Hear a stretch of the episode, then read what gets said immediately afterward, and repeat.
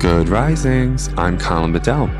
Today is Thursday, February 3rd, and this is the rising sign. Okay, so the transit that I wanted to talk to you about today is yay, Mercury retrograde is over. Oh, my lordy. Okay, so for the last three weeks, Mercury has been retrograde. Okay, so Mercury turned retrograde three weeks ago on, let me make sure I got this right, Friday, January 14th. And as of today, Thursday, February 3rd, it is no longer. So, if you have experienced some miscommunication, some setback, maybe some disappointment in plans, production, technology, and all those things, right? Totally normal. That is the standard Mercury retrograding operating procedures. Now, since Mercury retrograde is over, we will begin to see a slow resuming of a lot of the energy that we haven't had access to over the last three weeks.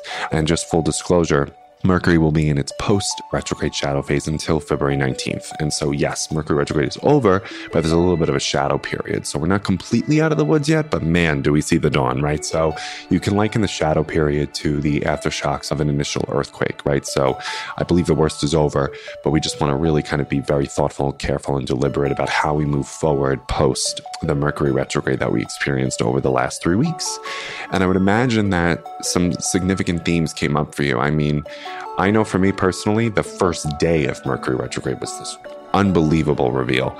And I think I'm actually still processing it. And so now I have to move forward with this information, right? Because what Mercury retrograde want us to understand is that if we pretend we don't know something, we're not going to actually have sustainable results that we're proud of. Whereas if we live from learning, and we're actually operationalizing education into behavior and into decision making, then we'll notice the universe really take care of us because we're not burying our head in the sand. We're not pretending we don't know something, right? We're applying what we've learned and we're not dilly dallying, you know, about the kind of information that the universe is asking us to apply. Now, because it's Mercury retrograde in Capricorn, right? Or it was Mercury retrograde in Capricorn, no longer. Mercury is now direct in Capricorn, thank God. What we're asked to do is be really deliberate about our emotional responses to things, right? Because Capricorn energy values grit, Capricorn energy values a certain level of responsibility and regulation in the face of emotional activation, which is not the same thing as control and stoicism and let me avoid and escape and deny what I'm feeling. No, no. Mercury retrograde in Capricorn wants us to acknowledge what we're feeling, but it wants us to have a high level of regulation about what it is that we're feeling so that we can manage and move through emotion responsibly and maintain respect and connection with other people. Okay. So I want you to think about what's come up for you about the way that you respond to emotion when you are activated right? How do you speak to people in those moments? How do you physically feel your your somatic responses, right? We feel our feelings in the body. Hello, right? I I learned that way too late in my life. I had a, a double fire sign remind me of that. And I want you to consider okay, what does it mean for me to respond to my emotions with a certain sense of curiosity, with impermanence, right? You know, emotions will come and go. We love to believe they're permanent when we're in the really tough ones, right?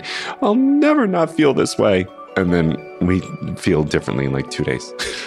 the drama, right? So I want you to think about how you can manage and move through emotion responsibly, somatically, linguistically, behaviorally, cognitively. There's so much here. And if you can really wrap your head and heart around this, there is no telling what you can do right? And it's interesting. I'm kind of having an aha moment as I'm processing this with you here because Capricorn energy is typically considered, you know, the most ambitious and successful of them all. Okay, yeah, duh, right? But now that I'm talking about this with you, I'm realizing it might be because they are emotionally intelligent, emotionally regulated, and can manage and move through emotion responsibly. And if you read any personal development book from finances to relationships and also professional success, you'd be remiss to not see a chapter dedicated to what are your feelings telling you and what do those feelings have to do with inspiring righteous action right? I'm reading a book right now called happy money by ken honda. Happy money i love this.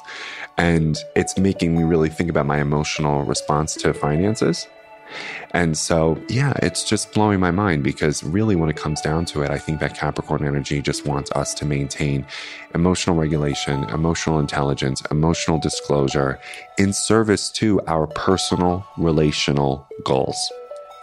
And technique is important, intelligence in those areas is really important.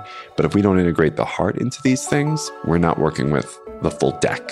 So I hope that helps. Thank you for giving me the space to process this in real time with you because, man, was that a light bulb moment like, that's why Capricorn can climb to the mountain because they're emotionally regulated and intelligent, of course.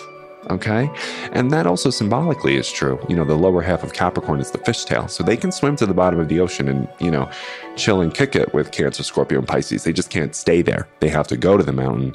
And that's that quality of like, you can feel your emotions, you can process them and let them pass and move through you. Don't get self indulgent. Don't think they're permanent and learn to move through them responsibly, please. That's the Capricorn message. So, this might be the longest Good Risings episode I've done in the history of it, but hey, it's Mercury. Okay, so we got to be long winded. So I will let you have a wonderful Thursday. Thank you so much for listening. Rejoice that Mercury retrograde is over. Mercury is now direct, and I will see you tomorrow morning. Bye bye.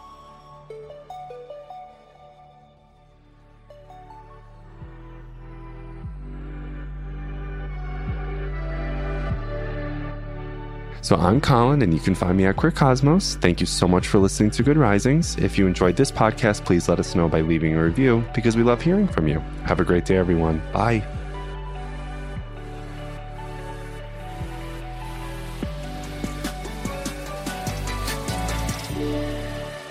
Good Risings is presented by Cavalry Audio.